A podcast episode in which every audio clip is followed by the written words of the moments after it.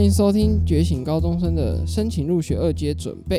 那今天呢，我们邀请到这个来宾，其实也是我们节目元老级的来宾。那今天我们就叫他呃简易一点，叫他陈同学就好。陈同学你好，Hello Hello。那呃，今天呢，我们这一集的内容主要会着重在商管领域的二阶准备。那诶，陈同学，你要先介绍一下你这次申请的哪些学校，那也录取了哪些学校吗？好，我我这次呃申请有上四个科系，是台大公管、台大会计、正大国贸跟北大气管啊。结果的话，北大气管是正取榜首，哦，榜首 啊，正大国贸被七，台大会计正取二四。台大公馆是，哦，是气气管组的。台大公馆是正取二十八，呃，被取二十八，然后递补到正取，所以其实也是很厉害啦，是还行啊，还不错。所以我我这个节目有品质把关，我要找优秀人才。好，那就是这几个系，其实就是其实算是社会组这种商管领域里面比较前面的校系嘛。那我们先从一个最前面来讲的好，就是你在面试前需要准备一些二二阶申请的一些备审资料，你可以讲一下大概有哪些项目吗？像一零八课纲，我觉得高三下最重要的就是中整心得和学习历程反思，就是它是有点像我们之前自传的那种感觉，对，然后呃。比较重要的就是写这两个东西之前，尽量去问一下导师和一些同学的意见吧。对，就我自己算是可能作文能力普通，对，但是我写这个的时候，其实我遇到一个很大的状况，就是我的方向有点偏离太多了。就是他呃，他给我的感觉是。这个东西其实是要看你把那些经历串在一起，所以它其实是变相来说，就是你要自己去证明说你这个活动真的有参加过，不是去补习班帮你设个头衔。所以等于说你这个不像是在写活动心得，我觉得有一半算是你要去把你做过的事情详细的描述一下，就是你的。经历呀，还有去跟他做校系的连接，嗯，对，我嗯没有，就是因为其实听你这样讲，我觉得，因为我自己本身写跟你的方向听起来是不太一样哦，真的吗？你不然你的方向是往哪？我主要是以，呃、欸，不过有一些一样的，就是说跟校系的连接，因为这个蛮重要的。那还有就是，嗯，一些心得的部分，嗯、所以。就是我在整个写下来的过程，其实我自己一开始写去给别人看，也有发现我自己很多呃，就是不太 OK 的地方。所以就是像你刚刚前面提到，给别人看，我觉得算是一个蛮重要的重点。对，我觉得可能大家遇到的状况会不一样吧，就是每个人都有自己的问题点啊，互相交流就是真的蛮重要的。如果是同班的，就更可以去争取一下交流的机会哦。嗯，这这是真的。诶、嗯欸，其实我好像到节目到现在，我还没有讲过我，我有我有填那个商管的哪一些系，因为就是我也是来讲一下好了。呃，有点类似这个陈同学啦，我台大也是有填了管理学院的财务金融学系跟国际企业学系，那这就是我在这个商管部分有填的校系，那也是跟你的这个比较类似嘛。嗯哼，对啊，所以我们在准备上的方向有一些是蛮接近的。例如说，我们可能都会把一些应该用什么公民科相关的成果传上去嘛？有，我那个商业类别的那种小论文，我全部都丢上去。对，就是基本上有沾上边的就给它丢上去。不过有个地方就是说，呃，我们都有讲到很多学习历程嘛。可是我自己在后来去面试的时候，都有遇到遇到一个问题，就是说。他其实问我的面试的问题都是从重整心得和就是学习历程反思去问，他反而不是从就是你原始的那些学习历程档案去问。你有遇到这个状况吗？哦，真的吗？我我我我自己遇到的状况是相反的，他好像就是去划，因为我们传就是他会有三个档案、十个档案这样子，对对对对，档名那些。我看起来他们比较像是在划那些东西，然后稍微去问。当然也有就是从中整心得的，但是比较少诶、欸。我的反而是直接去看你的传的东西比较多。哈哈，对，就是这样感觉比较好诶、欸，因为就是说你你这个中整心得不小心写到一个东西，其实我觉得有很关键的，就是你真的不要写自己不熟的东西，因为教授就会问嘛，啊问了你答不出来就很尴尬。所以就是这种前面在写的，真的要很注意。那那接下来我们可以谈一下面试好了。嗯哼，那其实我们我们面试的日期也算有重叠到了，因为毕竟类似的这种科系可能就会在附近。那你面试有没有什么遇到比较特别的题目？比较特别的，应该说一定有一些基本的，什么什么自我介绍啦、就读动机。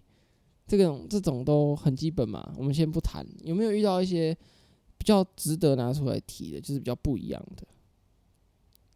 我有遇到一个我自己觉得最难的问题，是在台大公管系的。呃，先简单的前情提要，就是台大公管系的面试，就是你要进去前先抽题目啊，进去之后轮到你的时候，他你要把那个题目打开来。念出来之后要马上去回答，按整场面试你就只有那个题目，所以就是一题定生死的那种概念。所以你你在打开之前，你也不能先看。对，就是你不能先看，你要轮到你才能打开，念完就要马上回答，很难呢、欸。这个非常挑战性，就是有一部分也是要拼你的运气啊。对，那你抽到什么问题？我抽到的是，呃，你身为一个。最高阶管理人，然后现在有一个不同国家的主管，他对公司的管理方针跟总部的不一样，那你会怎么处理这个问题？它比较像是情境题的感觉。这不是听起来不是很容易。这个我觉得还行，我自己在回答情境题上比较呃算拿手嘛。我觉得这种类型的题目，像我就是回答说我会去跟。基层的员工去呃做接触，第一时间赶到那个基层员工，然后去问他们的意见，因为这个管理方针是直接影响到他们的。对，嗯，这就是这种类似情境题，我觉得好把握，就是你把自己的想法讲出来，你只要完整的表达你的立场，其实教授不会太刁难你。对，不过这场我我刚刚要讲的是，我遇到。一个很困难的题目是我听到别人的题目，别人的题目是什么？他的题目是：你有没有遇过一个百思不得其解的问题？在你获得了专业知识后，得到了这个问题的解答，请举例说明。这个这个到底要怎么回答？那我听到这个问题呢，也是百思不得其解。但是呃，嗯，我现场的那个，嗯、就我其实后事后问了很多人，然后我现场有听那个同学的回答。如果要简单讲，就是他自己在考你主动去学习的那个经验嘛？对，这个经验。所以其实像我同场的人，他是回答他看一个关于企业管理的书，他从里面去回答，但我觉得他回答的不算很完整。那事后我得到的建议是说，其实像这一类的题目，它也是考你的经验嘛。所以，嗯，你可能就算像我喜欢打游戏。你可以说你在游戏上遇到的困难，然后你去查攻略或是什么呃接济方式获得了解答，这、就是一个概念，嗯、不一定要跟气管相关。是是就是是不是有一些人都喜欢就是回答问题的时候，就是要想办法跟这个戏扯上关系？对，这个就是呃虽然有点现实啊，就是他你也是想要尽量的推销自己，但是遇到这种题目，我觉得还是嗯。你要去看出这个题目想要问出你的什么东西，你的什么特质是他想看到的。你从这点去下手的话，我觉得就比较不会被那个题目去限制住吧。对，那你你感觉都是遇到这种比较特别的问题？你有没有遇到比如说呃专业比较，比如说这个科系相关的专业问题，你会有遇到这种状况吗？我比如说科系相关的。问题哦、喔，比如说什么专有名词啦，或者是一些理论之类的有吗？还是其实也还好？其实我自己是没有碰到专有名词的问题，唯一我觉得算半个专有名词，就是他会问我，我遇到的就是每个面试啊，然后每一关都有去问你未来想要做什么工作。嗯、我觉得这算是半个专业问题吧，因为他也是在考你对这个产业的了解，他不算是用专业名词去逼你讲，但是他是在考验你有没有办法办法主动的讲出一些。跟这个戏有相关的东西，对，就是你对他的认识，所以这方面可能要多做研究一点。我觉得虽然我们同一个学院，但是我们我觉得我们遇到问题差蛮多的。真的吗？你遇到像怎么样的问题？像以我国企来说好了，诶、欸，我有抽题目这个状况，就是在最一开始要抽一篇英文的文章，去看完之后进去之后，你等于说先简单做一下这个总结。那教授会依据这个文章内容，会去问一些不同题目。像我抽到的文章是在讲当初富士康收购 Sharp 的一个文章，然后他就问我说：“诶，那为什么日本的什么 Sony 啦或什么不去收购 Sharp，反而是富士康？”你就要提出：“诶，呃，我觉得为什么会这样这样这样？其实也不是说一定跟国际企业的什么东西产生关系，但是我觉得他要考的就是一个。”你对你看完这个文章，你对这些事情有没有 sense？比如说，呃，这间企业会采用这个策略，你要推，你可以稍微去做简单的推测，因为你回答也不一定是对的嘛。可是他就是要看你整个思考的脉络吧。那其他基本上我遇到的问题都是从多元中整心得跟学习历程反思去问的。嗯哼。那他问，就是你看你写了什么，他就问你什么，所以其实也不需要写到太多很。艰涩的东西，你有没有最印象深刻的问题？我想一下，我这两个系有没有最印象深刻的问题？呃，国企的话，最后有一关是跟系主任在比较轻松的聊天，他就从你的个人资料表问，因为我在里面有提到我很喜欢赛车什么的，未来也希望能够进入赛车，他就问我说：“哎、欸，你就之后想要进入 哪一个赛车的车队？”哎、欸，应该说他问我想要去。哪一间国际企业工作，我就直接跟他讲，我想要去红牛车队。其实我也我也没有管什么，我也没有想说，诶、欸，太复杂，我就只是讲一个我很喜欢的答案这样子。嗯哼。啊，我在回答过程也没有想一些太，就是一定要跟这个戏有太强烈的那种连接。比如说像你刚刚讲到回答一定哦，我看一本气管的书怎样怎样，嗯、没有，就是我从我自己的经验去回答。哦。那后来就是我国系的正取也蛮前面的啦。就是 我后来递补之后有正取二，就是地补原本是四，后来有到二。哇，你原本正取四也是蛮猛的，这就是还 OK 啦。那我，我有看他国系的那个录取分数，真的高的高到吓死人，他的分数都是九十分。你说国企的录取分数就是不是啊？呃，面试分数跟申请那个审查资料的分数。你说我的、啊？对啊，是吗？我国企算比较高分的，因为那是我算我的第一志愿呐，所以。去的时候也那个心情是有差的，哇！我我觉得面对第一志愿还能表现的很好，就蛮厉害的。而且那是我第一场面试，所以就可能那时候的怎么说，那时候的精力比较充沛吧。因为你面试到后来，你会觉得很累，每个面试都差不多，你就不想再继续面试。对啊，是没错。如果面试方式都一样，会有点枯燥，就是了啊。我遇到的都差不多，像那个财务金融学习，它也是。